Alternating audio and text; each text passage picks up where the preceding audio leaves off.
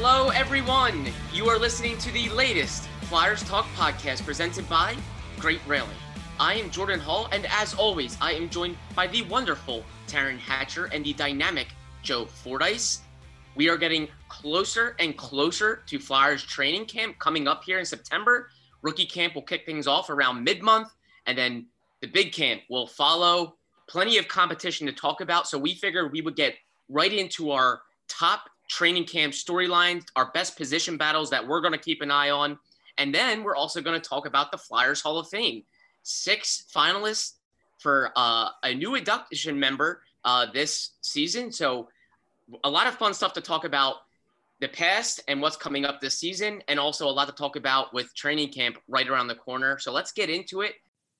Okay, it's time to commit. 2024 is the year for prioritizing yourself. Begin your new smile journey with Byte, and you could start seeing results in just two to three weeks. Just order your at home impression kit today for only $14.95 at Byte.com. Byte clear liners are doctor directed and delivered to your door. Treatment costs thousands less than braces, plus, they offer financing options, accept eligible insurance, and you could pay with your HSA, FSA. Get 80% off your impression kit when you use code WONDERY at Byte.com. That's B-Y-T-E dot com. Start your confidence journey today with Byte. The spirit of performance is what defines Acura. And now it's electric. Introducing the ZDX, Acura's most powerful SUV yet. Crafted using the same formula that brought them electrified supercars and multiple IMSA championships – the ZDX has track tested performance that packs an energy all its own. Unlock the energy and order yours at Acura.com. Taryn Hatcher, I will start with you. What training camp position battle is going to catch your eye the most? Ooh, um, I feel like for me it would be along the wings, but like no specific to because I think when you look at kind of down the middle, I feel like there's a good foundation that feels like it'll settle in, in a kind of predictable way down the middle for the Flyers. And I would be very surprised if the Flyers defensive pairs are not what we think they are. There, there's certainly possibility for things to move around, but um, you know, I would be really curious if it wasn't um, Ellis and Provy and uh, Ristolainen and Sanheim and you know um, Braun and Yandle. So I think along the wings, just in general, is where I'm the most interested. It kind of goes back to when we were talking about our uh, like top six battles, and we're talking about you know where's Joel going to fall, where's JVR going to land into things. I, I, it's not two players for one position per se, um, but I I will be really really interested to see how some of these positioning like some of these combinations with the wings players with the wing players pan out because um you know we've seen a lot of like the default combinations with the flyers go back to being the same thing. And when i say default line combinations i'm mainly talking about Coots, G, and Jake together. And that that security blanket is obviously gone now. Um, and i think a lot of people slide Cam Atkinson right in there, and and I think that would be. I, I would love to see what that looks like, and I think that could be great for the Flyers. But I just I would be interested to see how certain things come along. I actually ran into um, Joel, Kevin Hayes, and Justin Braun as I was going for a power walk yesterday, and like Joel looks like he's big. I mean, he truly does. He looks bigger. He looks more like an adult in person than I remember him looking like I guess almost two years ago and a year, a year and a half ago now. I, I'm very curious to see where he falls into things. But yeah, just along the outsides, I'll be very curious to see how things shake out.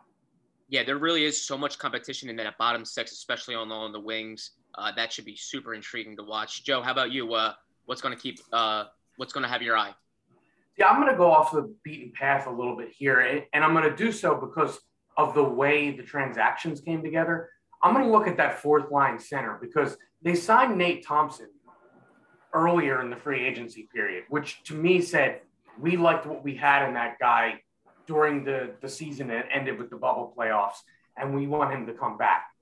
And then down the line, when we thought they were done, all of a sudden they signed Derek Brassard, who has way more of a pedigree in this league than Nate Thompson does. Mm-hmm. And um, so I'm interested to see how that plays out because it, kind of seems like they signed Nate Thompson and said, okay, he's going to be our fourth line center. And then it was like, oh, wait a minute. No, nobody signed Derek Brassard. I, I want him. Yeah. So now what? You know, and I, I, think both those guys will be super motivated. We know Brassard has the history with Alain Vigneault. So, um, you know, that, that'll be interesting to me. I personally think it, it needs to be Brassard. To me, it's a no brainer. But again, Nate Thompson was the first guy they signed um, of those two guys. He was the first that they signed. And clearly, the team has a history with him, uh, a very recent history with him whereas Brassard's is a little bit removed in a few teams down the line with Alain Vigneault. So um, that that intrigues me. And you know, I, I will say the, the, other thing I'm looking forward to is I think we're going to get a, a super motivated Cam York because I believe there was probably a point during this offseason where he thought he was going to be in the starting lineup and he was going to make the opening day roster. And I'm not saying that's definitely not going to happen, but we've talked about it on this podcast and other podcasts, and Taryn just briefly alluded to it there. It seems like the six defensemen are almost set in stone. And it would take a He Man like effort, not to date myself, but for York to crack into that top six. And I just don't think he's the kind of guy who's going to make the team as an extra defenseman because a guy at his age, you want him to play. And he's not, if he's not going to play here, I think he needs to play with the Phantoms. So I think you're going to get a super motivated slash maybe a little bit angry Cam York. So I'm kind of interested to see what that looks like during training camp as well. Go ahead. Jordan, once you do yours, I have an honorable mention. And I don't know what yours is. You guys, we, we genuinely like don't try to like pander and pick different stuff before this. So I, I'm curious to see what yours is, but I have an honorable mention kind of two player battle that I think will be interesting to watch. No, I like it. No, let's get into it. So I'm getting I, saucy. That, that's that, that's called a tease in TV terms. Yeah, yeah, that's a tease. Yeah, you guys want to peek behind the curtain? We, that, that's a tease, folks. that's why they pay me the, the bucks in general. in general. Go ahead, no, Jordan. I, sorry. No, you're all good. I, I love the point about Cam York. I, I found it very interesting uh, at development camp where someone brought up Keith Yandle, and he said when when they signed Keith Yandle, I didn't think, well, dang, there goes my spot, and he he said it word for word. Um, if, if, a defenseman blocks a shot in the wrong way, that's eight or nine games right there that uh, that the team needs to fill. I think Cam York's a smart kid, but I have a feeling that came directly from general manager Chuck Fletcher to Cam York. Was hey, we're signing Keith Yandle, but be ready. Uh, a block shot, means a spot is open. I think that was probably told to Cam York. So yeah, I think he's going to be a kid really pushing hard. He's naturally a confident kid um, that's going to want to prove and open eyes. Uh, Taryn, for me, before you get into your sleeper, I'm going to go along the wings, but I'm going to go specifically Nicholas Aube-Kubel and Wade Allison. If that might have been your. I knew it. That was going to be my honorable mention. I knew as soon as it came out of my mouth, I was like, I should have said that. And I knew you were going to pick it because you're smarter than me. No, no, Sorry, that's not true. But as you were saying wings, I was like, man, she might have mine on the nose. But you did go very general, which is I, I totally agree with too. Like I think there's on all the. I just don't know where anyone's going to end up. No. Like I really don't. I mean, the Flyers even per- purposely said multiple times about Derek Brassard that hey, he can play the wing a little bit too. Like they said that when they signed him that he can play wing as well. And like, and it shows you they they're going to maneuver guys. Same thing with like Laughton.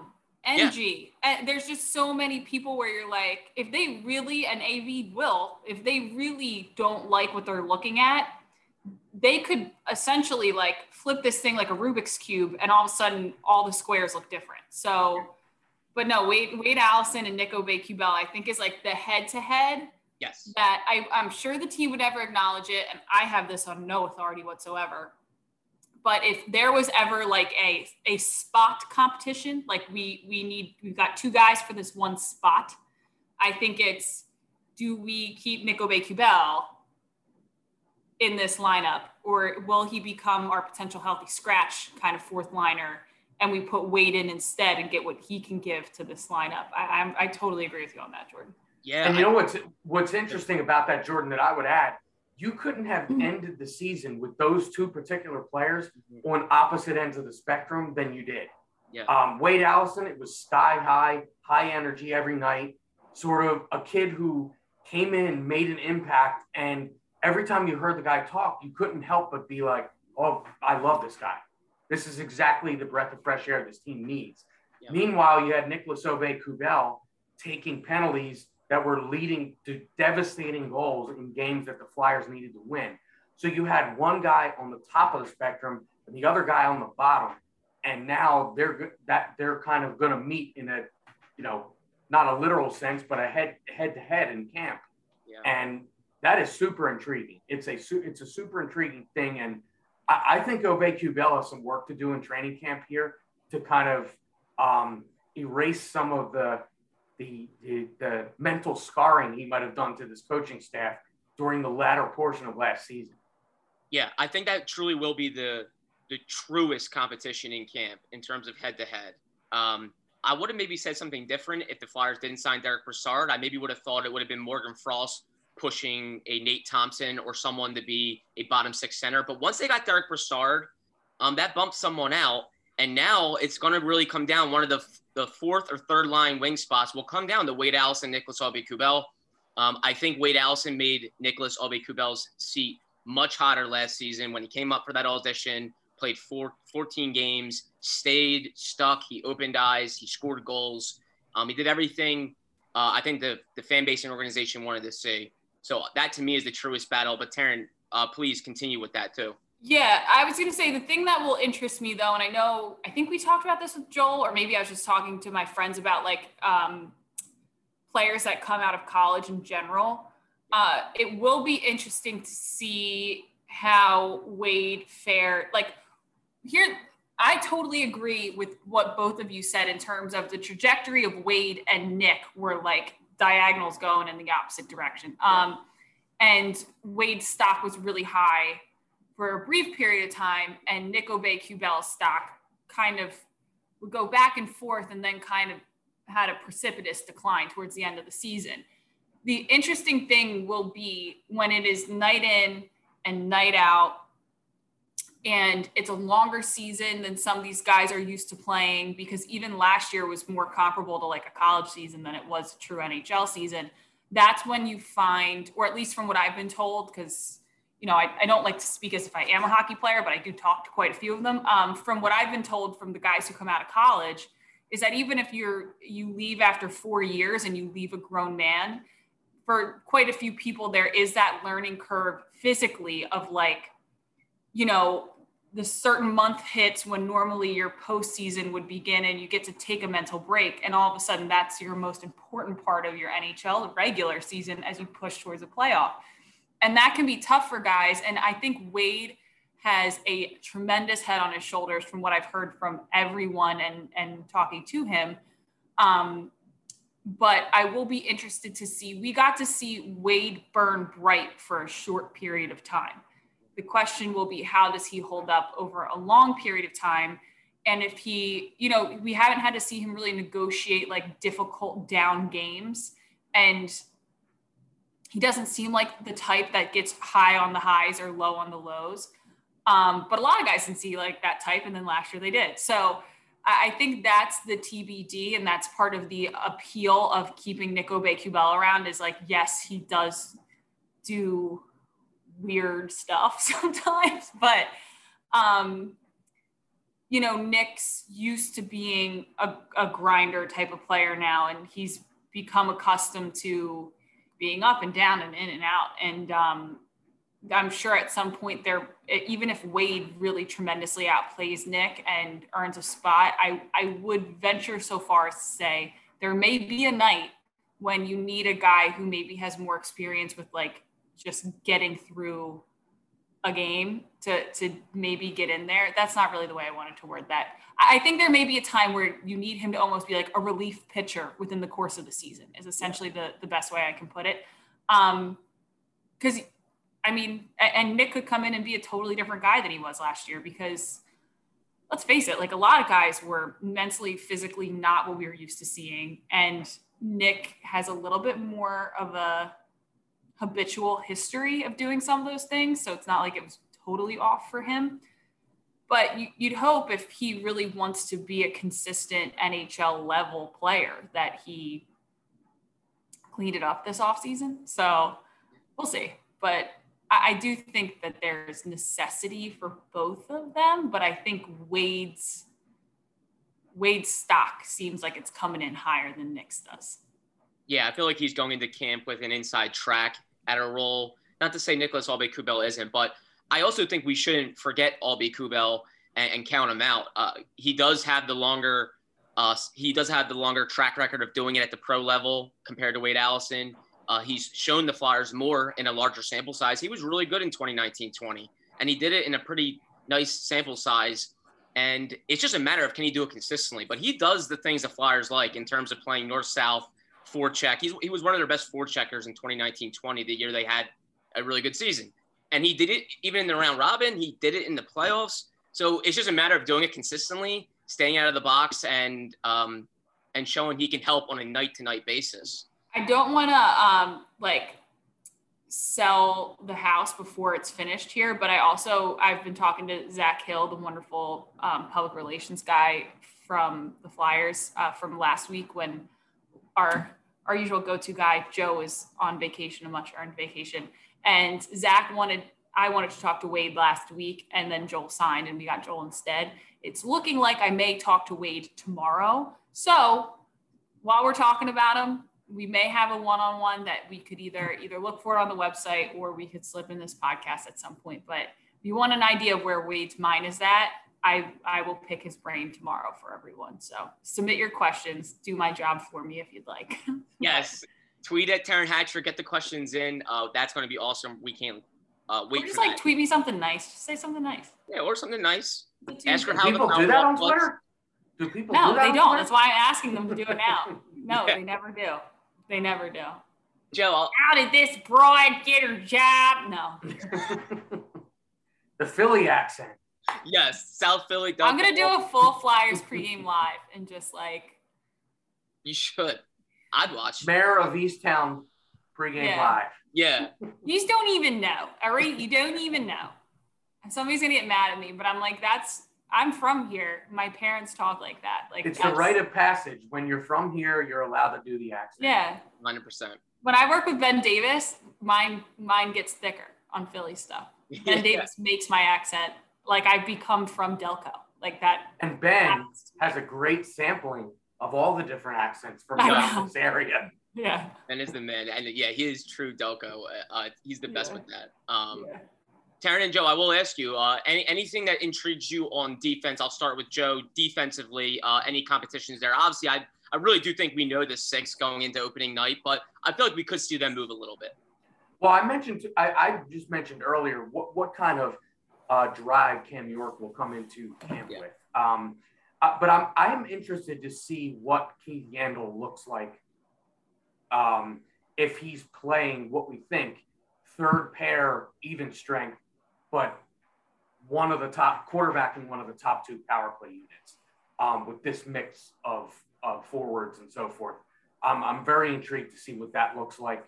Um, I'm interested to see his skating, how that how all this looks, and and you know, I, I want to see what I want to see what Rasmus Ristolainen is, and and I don't mean what he is like looking at his video with Buffalo. I want to see what he is playing with Travis Sanheim. And, you know, we've talked about this several times. I, Sanheim needs to, to take ownership of that spot. So that's another thing I, I really, really want to see. And it needs to start in training camp. He needs to show up as a veteran and not a young guy and take ownership of that spot on the second pair. Yeah, a ton of competition there. I really feel like we could see Justin Braun and Rasmus Ristolainen maybe fluctuate from the second and third, maybe even Travis Sanheim. Taryn, what do you think? Um, I don't love Justin Braun and Travis Sanheim. I won't lie. Yeah. I don't know why. I just no, don't. I I I would like it's less of a competition. I would like to see how Rasmus Ristolainen and Travis Sanheim play next to each other, if that is in fact the pair. I mean, who knows what they're going to do? Um, but it seems like that's how it would fit. I, am curious to see how that would work out. Um, and I'm also interested to see how Travis approaches almost his style of play this season because his plus minus really took a blow quite often last year. Um, and I remember when Scott Gordon was up and he was the interim coach, and we were talking about the development of Travis that year, 2018, 2019. And he was, you know, he was kind of the one day I was just asking him about a bunch of the guys that he had had um, down in Lehigh. And he was saying, you know, it's so interesting because with Travis, he always wanted to go. He always wanted to pinch. He always wanted to get involved in the offense. And, and because he could at juniors. And we kind of had to pull him back from that and I think it was something he took a lot of pride in doing. But we kind of had to say to him, like, you have to figure out how to put restraints on that in order to play at the NHL level. And once you gauge, once you have that gauge, once you have that internal compass for when to go, when not to go, and what that looks like, um, then you can get involved as much as you'd like. Uh, and I do think with how athletic and how well both Phil and Travis normally skated that allowed him to do so at certain times. And then when they didn't play well, both of them I thought looked a little bit lost in conjunction to each other, if that makes sense. So I'm, I'm very curious to see how Rasmus and Travis gel and what parts of Travis's game that brings out. And like Joe said, I don't think any of us really even know like what player Rasmus Ristolainen will be not on Buffalo because Buffalo has such an impact on how an individual player looks. I mean, look at Jeff Skinner. Like, so there's lots of people you could talk about that had the Buffalo impact. But um, I think with the right pairing, Travis could contribute so, so much. And he has before. Um, so I'm curious to see how that, but it's not, it's not really a battle. It's just, I, I want to see that. And I think that's why I'm not such a fan of Justin Braun maybe playing alongside Travis. I, I don't know. It just, yeah. I just, I would like to see, I would like to see Travis next to like another threat and then see what that does to other teams really. No, I like that. And I, I, I think it really will be really intriguing who is playing with who. Maybe not who's going to be in the lineup because I think we have a good idea but who's playing with who. And before we shift gears to Flyers Hall of Fame, I will say I think Rasmus Ristolainen, while it seems like he's being debated a lot among Flyers fans, I have a feeling old school Flyers fans are really going to like this guy. And I think he's here just in time, just in time in the sense that fans are going to be back for what we for what we know right now. Fans will be back in full force. And here's a guy that plays with a nastiness. He likes to be annoying, and I think fans are going to embrace that. I feel like we didn't maybe see that as much last season something we could see this year. Um, and when we asked Sean Couturier about Rasmus Ristolainen, he even smiled and said, "Yeah, he was definitely a guy you had to keep your head up while you're on the ice." I have a feeling in, in the Flyers locker room they were probably talking a lot about Ristolainen being an annoying player to play against last year. Um, how do you think Travis? How do you? I'm curious from both of you or, or Jordan, or if we want to move on, but what do you guys see that pair looking like, Jordan? The Sanheim Ristolainen. Yeah. Yeah, I, I think those are the two guys the Flyers envision being together on the second pair, but I don't think they're going to hesitate to switch it up. Um, it is an interesting dynamic because you have an offensive minded guy that's a real fluid skater that needs to prove himself more probably in the defensive zone. And then you have a mm-hmm. Who's like, yeah, he wants to be a pain in the butt and, you know, is kind of a polarizing figure because we really don't know who he is yet. Is he the guy in yeah. Buffalo so I will be fascinated to watch it, but I think that's the the pair they they're envisioning. Uh, Joe, what what about you? Yeah, I, I, think, and you know, I'm I'm trying to beat a dead horse, but Sanheim, I, I think they they are expecting, and given the contract they gave them, they they're expecting Sanheim to take a step up here this season over previous seasons. And I think all the talk we're doing about how Sanheim fits with Ristolainen is based on what we've seen on from Sanheim up to this point, and I think that needs to be better. And you know, if it's not, then I think you could see some of that movement that you talked about, um, because you know you can't have your second pair defenseman putting up a minus six, and you know, and I'm I'm not trying to single out just one game because there were many games where those guys, he and Phil Myers struggled last year that just that one at the Garden sticks out. There's no way it doesn't stick out. They were both minus six on the night, but Sanheim needs to take a step here, and I think that's going to that is going to make or break that second pair. And I, I don't I don't think Ristolainen is the make or break on the second pair. I think it's all about Sanheim and taking that next step into a a guy who's in the middle of his career as opposed to the beginning of it. And um, you know, I, I'm interested to see that as well. Flyers Talk is brought to you by Great Railing. Stop into Great Railing for the highest quality and lowest prices on all your railing, decking, and fencing needs. This is it. We've got an Amex Platinum Pro on our hands, ladies and gentlemen.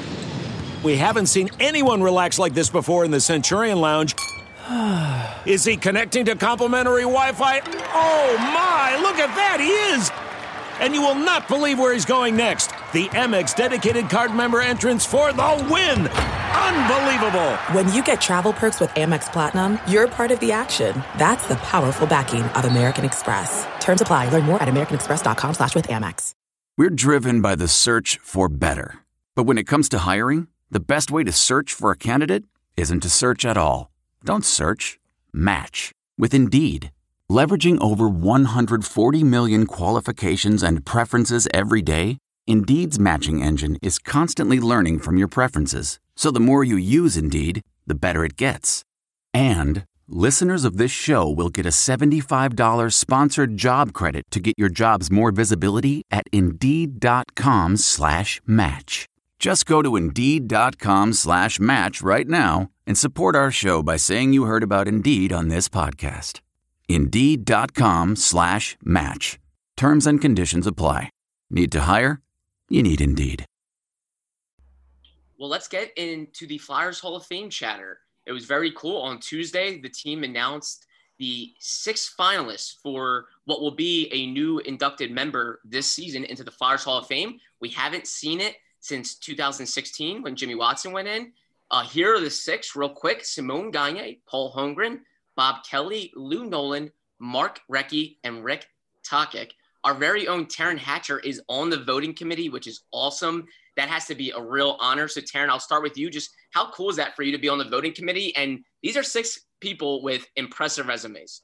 Yeah, they they like send you a ballot and they ask you like you know first choice, second choice, so on and so forth. And I'm sitting there and I'm like, oh my gosh, who who am I to sit here and say where Paul Holmgren or Simon Gagne belongs on this list? Like, And you know, lifelong Flyers fan, and you know, very much wanted to be involved in covering this team. Like since I was an intern at Comcast Sportsnet, like so incredibly flattered. But I was also just like, dude, how am I even supposed to do this? And then uh, you know, it's it's very cool, but it's interesting because like you talk about Mark Recchi, and then for me, it's always like Mark Recchi, the guy who like breaks 100 points in a season more than like anyone else in the history of the franchise, right? And and Simon Gagne for me will forever be, um, you know, he'll forever be attached to that memory of the uh, the win over Boston in 2010 in the playoffs. Like that goal will always be that call of that Simon Gagne goal will for be burnt into my memory for the rest of my life. Um, and I have like I have such a wonderful relationship with Lou. No, like it's just it's so interesting because and Joe knows this. Rick Tocchet is my favorite former Flyer to interview. I think he's most people's favorite former. Like he is just everything. He embodies like the ideal flyer, I think, for a lot of people. Um, so yeah, I don't mean to like just, you know, screw the whole segment that as we're trying to get into like the legacy of each of these players, but it's very cool. It's also just like, like, what am I even supposed to do here? so, um, you know, it's, um, I can't. I also just a forewarning to everybody here. Like, I'm not really supposed to talk about like who I voted for or whatever. So I can't really give like partial insight. I can only yeah. speak from my heart on this yeah. uh, particular topic. So no, well, Taryn, I don't you- yell at me because I didn't ask to be part of the committee. They sent me the email and it's like, no pressure, but here you go. So. Yeah. no, that's why I tried to tee you up without actually asking. Hey, Taryn, tell us. Um, so yeah, no. I'm not supposed to talk about it. No. just like, also, I'm sort of like, oh my God. Yeah, no, as Oh. you should. Awesome. And, and I know you hold all six in high regard, 100%. Joe is like my Flyers go-to historian. I swear, like anything, I, anytime I need some history or some facts on the organization's past, like Joe is my go-to guy. I knew he grew up with so many of these guys in terms of like watching them when he was younger. Um, Joe, I know Rick Tocchet you're close with. I know you've seen a lot of Simone Gagne. Uh, just what do you think of these finalists? Well, I'll, start with Tocchet, and I'll say um, while the other the other guys, a lot of them are stat driven. I think Rick Tocchet's legacy is very intangible in in this town. Um, if you were to say to me, what is the portrait of a flyer, what it means to be a flyer, I see Rick Tocchet with a mullet running in training camp. The video we've used so many times on our shows of Rick Tocchet training with the Flyers in training camp in, from the 80s. Um, that guy, his face all banged up and just, he was, that guy was a, a guy that was willing to go out and do whatever the team needed. If that was score a goal, if that was fight somebody, if that was cause a ruckus, it, it didn't matter what it was. He was the guy to go to. And I always remember when I first learned about hockey, I learned, I started by having my dad tell me that Rick Tocchet was awesome. And then I later, of course, got to work with Rick Tocchet and I know him very well. And um, so to, to me, he's a no brainer. Yeah. And he's clearly a fan favorite in Philadelphia. We talked to him last year and he said one of his regrets is that one of the cups that he won was not with the Flyers. I mean, think about that. He's won cups as a player and a coach with Pittsburgh, and he said that he would trade one of those cups with Pittsburgh to have won one with the Flyers and seen what that was like here. So, I mean, that's a Hall of Fame statement right there to me. Yeah. Um, as far as the other guys go, it, it seems it's it's puzzling to me. I would say Tocchet, Recchi, and Gagne should already be in the Flyers Hall of Fame. Um, Mark Recchi, Taryn alluded to it. He has the best point season in Flyers history, 123 points for a team that didn't make the playoffs. Uh, that's pretty impressive. Then he was here when the Eric Lindros era started. And when I say the Lindros era, I, I mean pre Legion of Doom. He was on the Crazy Eights line with Recchi, Lindros, and Brent Fedyk. Uh, a blast from the past was the Crazy Yeah. Eights line. So, uh, and then of course he came back and had another great season Yeah. in the 99 2000 year. Of course, that was the season that they won the five overtime game in the series against Pittsburgh in the playoffs. And that that was a team there.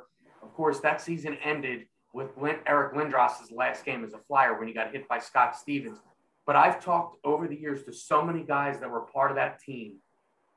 Rick, I should mention, Rick Tocchet also was on his second stint as a flyer for that team. And to a man, those guys all thought they were winning the Stanley Cup that year. Yeah. Um, I believe there's probably more untold stories about that that year with this Flyers team than maybe any team in history. So uh, those and Simone Gagne also part of that team. Yeah. And um, you know, so to me, those two guys are no brainer. And then Simone Gagne, Taryn alluded to 2010. And to me, it's not just about that goal. It's about that series against Boston totally changed when Simone Gagne came back from injury. That became a different Flyers team um, with him on the ice.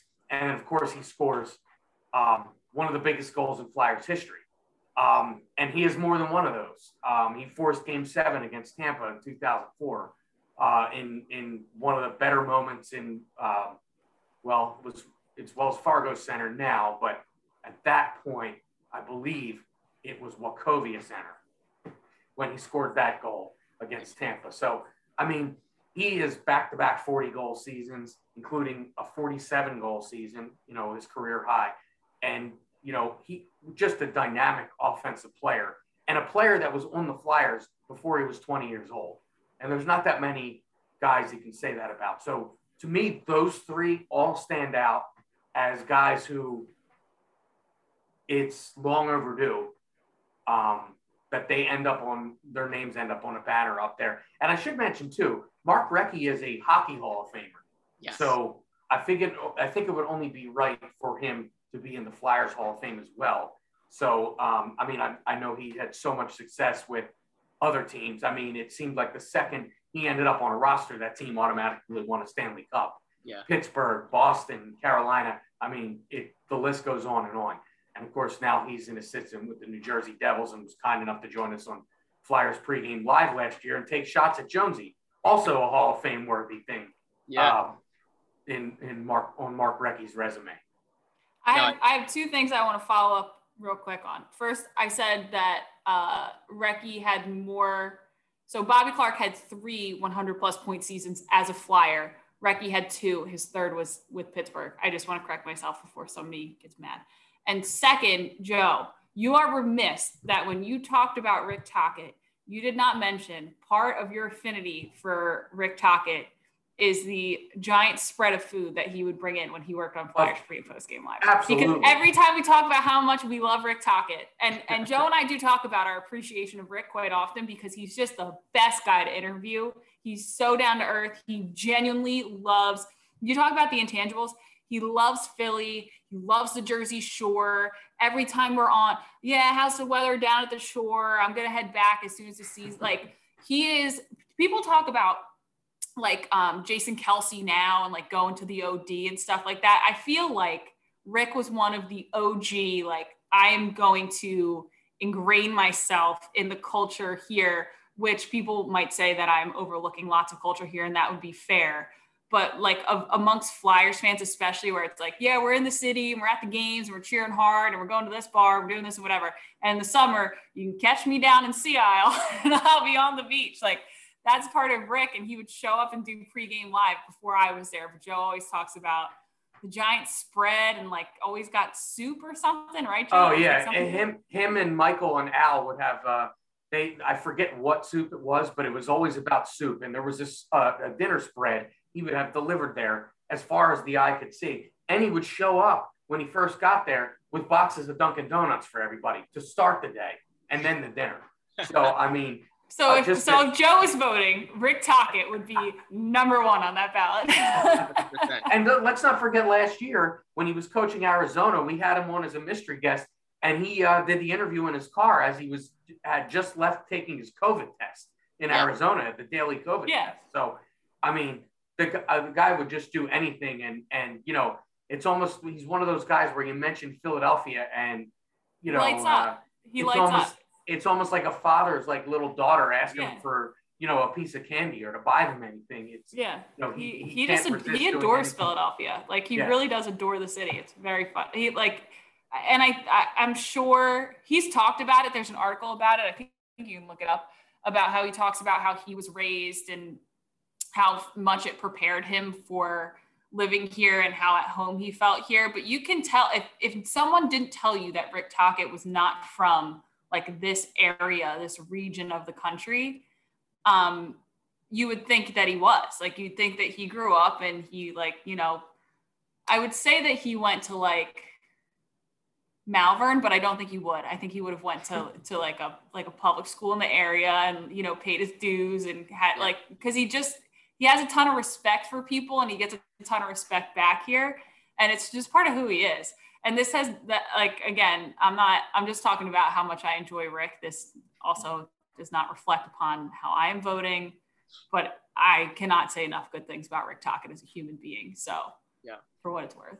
And and I I mean, in his coaching, even his coaching after he worked with us on pre and post game live, when he was an assistant with Pittsburgh and then the head coach with Arizona, anytime I would text him and ask, "Hey, can we do a one on one with you for our pregame show?" It was always he, okay, well, I'll do it at this time. Meet meet him outside the locker room. Always there. Great answers, great insight, and just just an awesome, awesome guy. And Taryn, I one follow-up point to your Mark Recchi point. He had the 200 point seasons, the third 100 point season with Pittsburgh, but then in his second tenure with the Flyer, he, Flyers, he comes back and has a, a 91 point season on it in his second stint with the Flyers. Just just an unbelievable player. And His like his just- goals created stats too are just like wild. They are wild. He's he's so responsible for so many points. Yeah. It's wild. Incredible. Absolutely insane. Yeah, and I'll, I'll never get um, tired of going to Mark Recchi's uh, hockey reference page. Like you have to really scroll. It's that impressive, and it's you're just your mind is blown seeing what I just had it up because I was double checking because I Like, have knew he was scroll. with Pittsburgh for the one. Yeah, Um, oh no, I just clicked on Bobby by accident.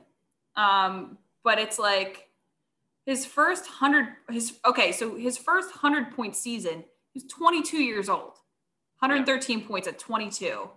Um, and his uh, let me see, his 91 point season. He was 31. It's just like he and and I feel like not to disrespect Mark Recchi because you, you just can't, but being a, a 31 year old player in 1999 2000 is not like being a 31 year old now like their body took so much more abuse with so much less sports science and so much less of like all of the kind of care and preciousness that you know all the extra additives that get added into it's not just the sport anymore. It's it's the sports science that goes with it. And he was still putting up 91 points at at 31 I, and I he the fact that he put up 100 I got to double check this because every time I say it I'm like someone's going to yell at me because it's wrong.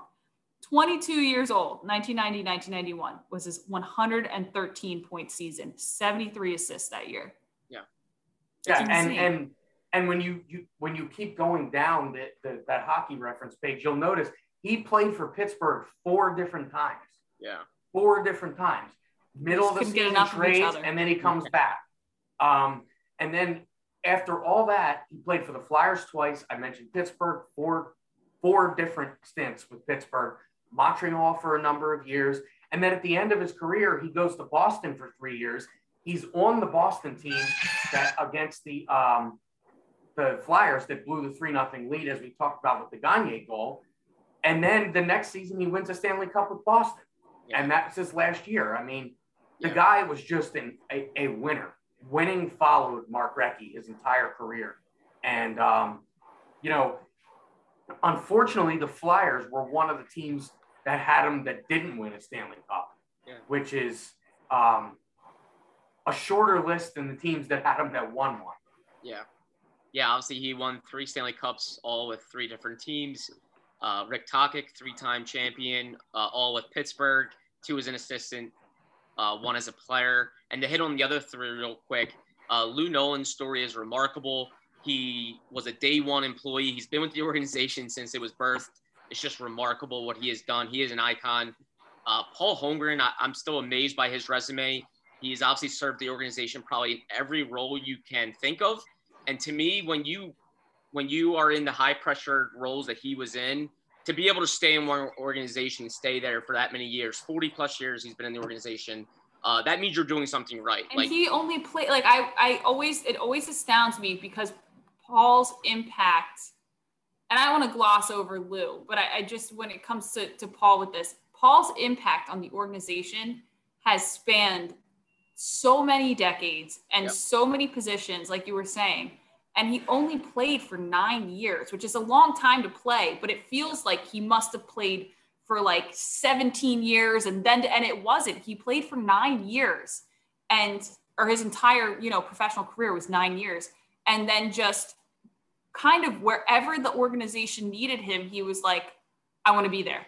And he was. And, and it's, I think, why when you talk to like Flyers alumni who are generations younger than him, they talk about Paul, and there's almost like, I don't want to say a father like respect there, but there's a different level of respect for like, I, I think just like his dedication to the franchise. And that's so, that's such a general term but it's because his dedication slots in a lot of areas. Um, but yeah, Paul, Paul- it's it, it's always fascinating to me that it feels like Paul must have been like a 20 year player and then transitioned into doing what he did, and, and he wasn't. He Yeah.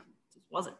Yeah, and, and just think with Paul, as far as Holmgren goes, how many guys in the history of sports have played, coached, and been the GM all for a franchise? yeah, yeah.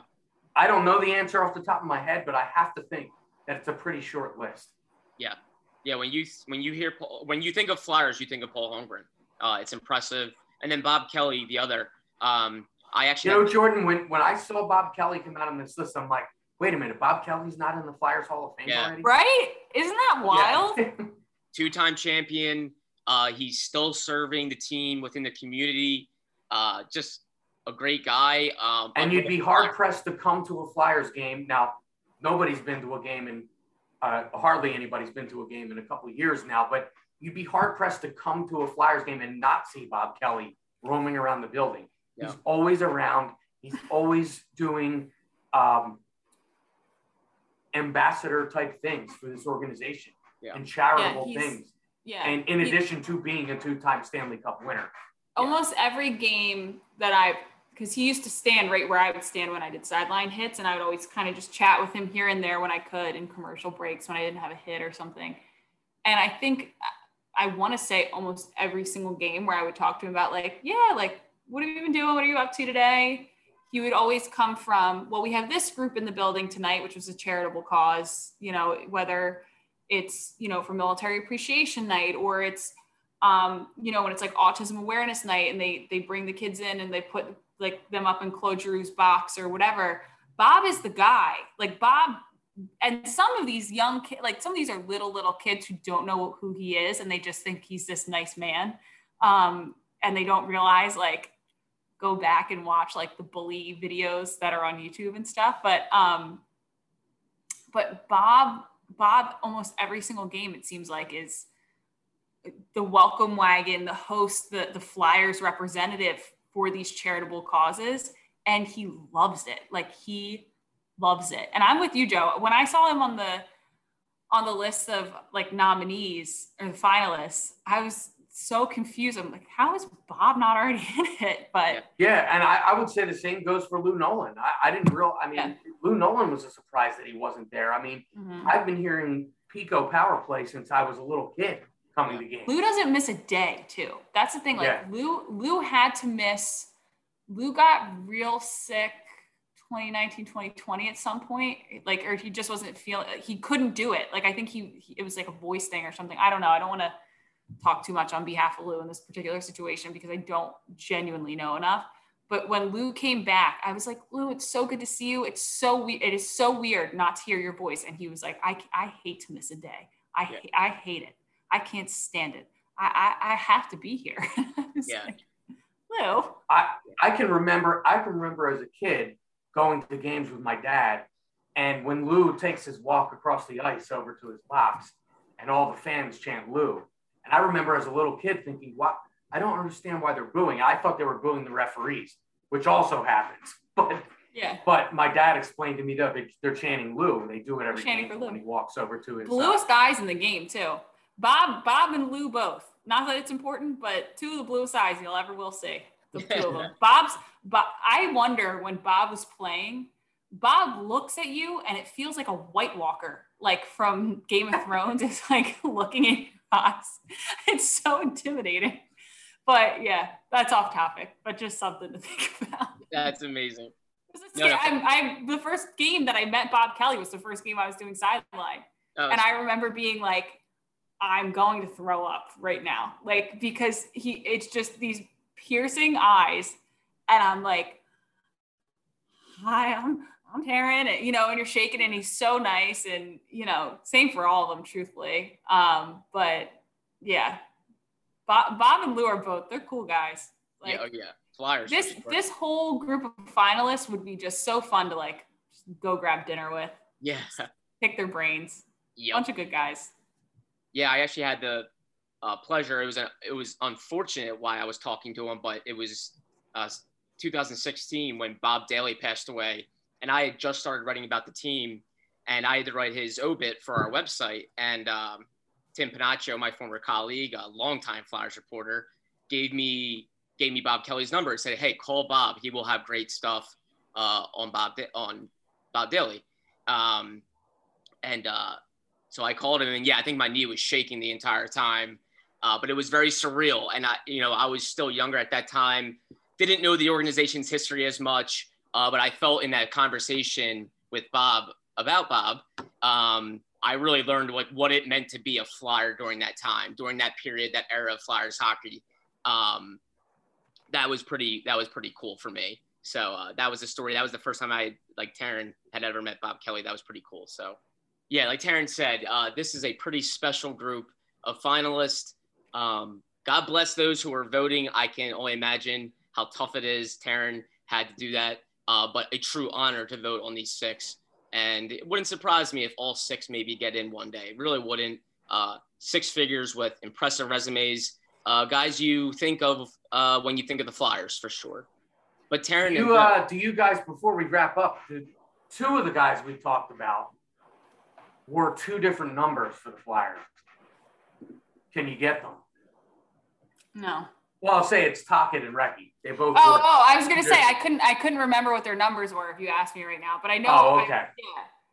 The, the the number eight for Recchi is the more well known, but he wore number eleven for a small period. Did of time. Gagne oh, ever okay. change his number anywhere no. he went? It was always no. the same, right? No, and number twelve was a prestigious history with the team because Tim Kerr was number twelve. Yeah. Uh, in the '80s. So. Do you guys want to hear a funny Simon Gagne story that doesn't actually involve Simon Gagne? Real quick before we wrap up. Yeah. So when I was a little kid, right, Flyers were like I know people are like, oh yeah, I'm four for four, whatever. I wouldn't even say my entire life that I was four for four because like when I was a little kid, my brother didn't play football, so I kind of got into football like towards the end of middle school, high school, whatever. Flyers were number one in our house, and I remember it was probably no, it would have been earlier in Simone Gagne because I would have grown up and wizened up to this. But when we were younger and Simone Gagne was with the Flyers, my dad the one day goes, you know, there's a big article that um, they've been saying his name wrong all this time. It's actually it's, it's Simon Gagne, and he told them it was Simone Gagne as a joke. And I was like, stop. And he was like, no, there was a there's a, a whole newspaper article about it. And now the broadcasters won't change it because they they're embarrassed. They've been saying Simon Gagne for so long, or Simone Gagne for so long, and it's actually Simon Gagne. And I was like, no way. But I was also a little kid, so it's like, you know, your dad knows everything. And then um, now, as an adult, who knows um, Jim Jackson very well and uh, who knows really all the broadcasters quite well and knows that it's Simone Gagne. I won't even joke with JJ that my dad said that because he is so on top of pronunciation and he takes it very seriously. Yeah. But there's probably like a, a week of my life where I was like, that's wild. This guy just told everybody his name was Smo Gagne and it's really Simon Gagne. And I was like, I guess Gagne's not like a great last name. I'd probably pronounce it Gagne too. And uh, I genuinely thought for probably like seven days of my life that his name was Simon Gagne. So maybe, maybe like, I just, it just was like when the list came out, it was such a recovered memory of my dad just sitting there. And, and I think my brother at some point knew that he was wrong, but I was the younger one. So my brother was like, no, Taryn, you don't know that. Like, you should know that. Like, if you want to be a sports reporter, you should know it's Simon Gagne. And I'm like, I, I knew that. of course I knew that. And uh, that, is, it was, that is actually a great joke to play on someone. what? I, what? That's a great joke to play on someone. Like, well done by your dad. That was pretty funny. Well, and it's like, I don't, I don't even know if I would have been old enough to, to read a newspaper article. Like, I just right. remember being a little, little kid. Yeah. And just being like, Gagne. That's yeah. an unfortunate last name. that's why he so, made it Gagne. so that's that's my not so interesting Simone Gagne story, but no, that's a good fond memories of, and it kind of I think is why that call where um it's JJ right, and it's and it's like the Simone Gagne yeah. at the end of the game yeah. overtime game seven right, and uh always makes me laugh extra because in my head it's it's Simon Gagne. so yes. JJ called it wrong. No. no, don't joke like that. He doesn't. No. No, JJ, yeah. But, but now Brad Marchand does do that to Jack Edwards in Boston, specifically yes. to make him mad. So yeah, I guess it's not out of the realm of possibility. It's just Simone did not do that. no, that is great. Well, so many memories about honestly all six. Uh, yeah. Uh, you know, uh, you definitely cemented a legacy uh, in one organization. Pretty cool. Always love the history. Love talking it with you guys. So, Taryn Hatcher and Joe Fordyce, thank you so much. As always, great talking about the current Flyers, the past. It's been real fun. Can't wait to chat with you next time as training camp gets closer. And a big thank you to Ben Berry, our podcast guru.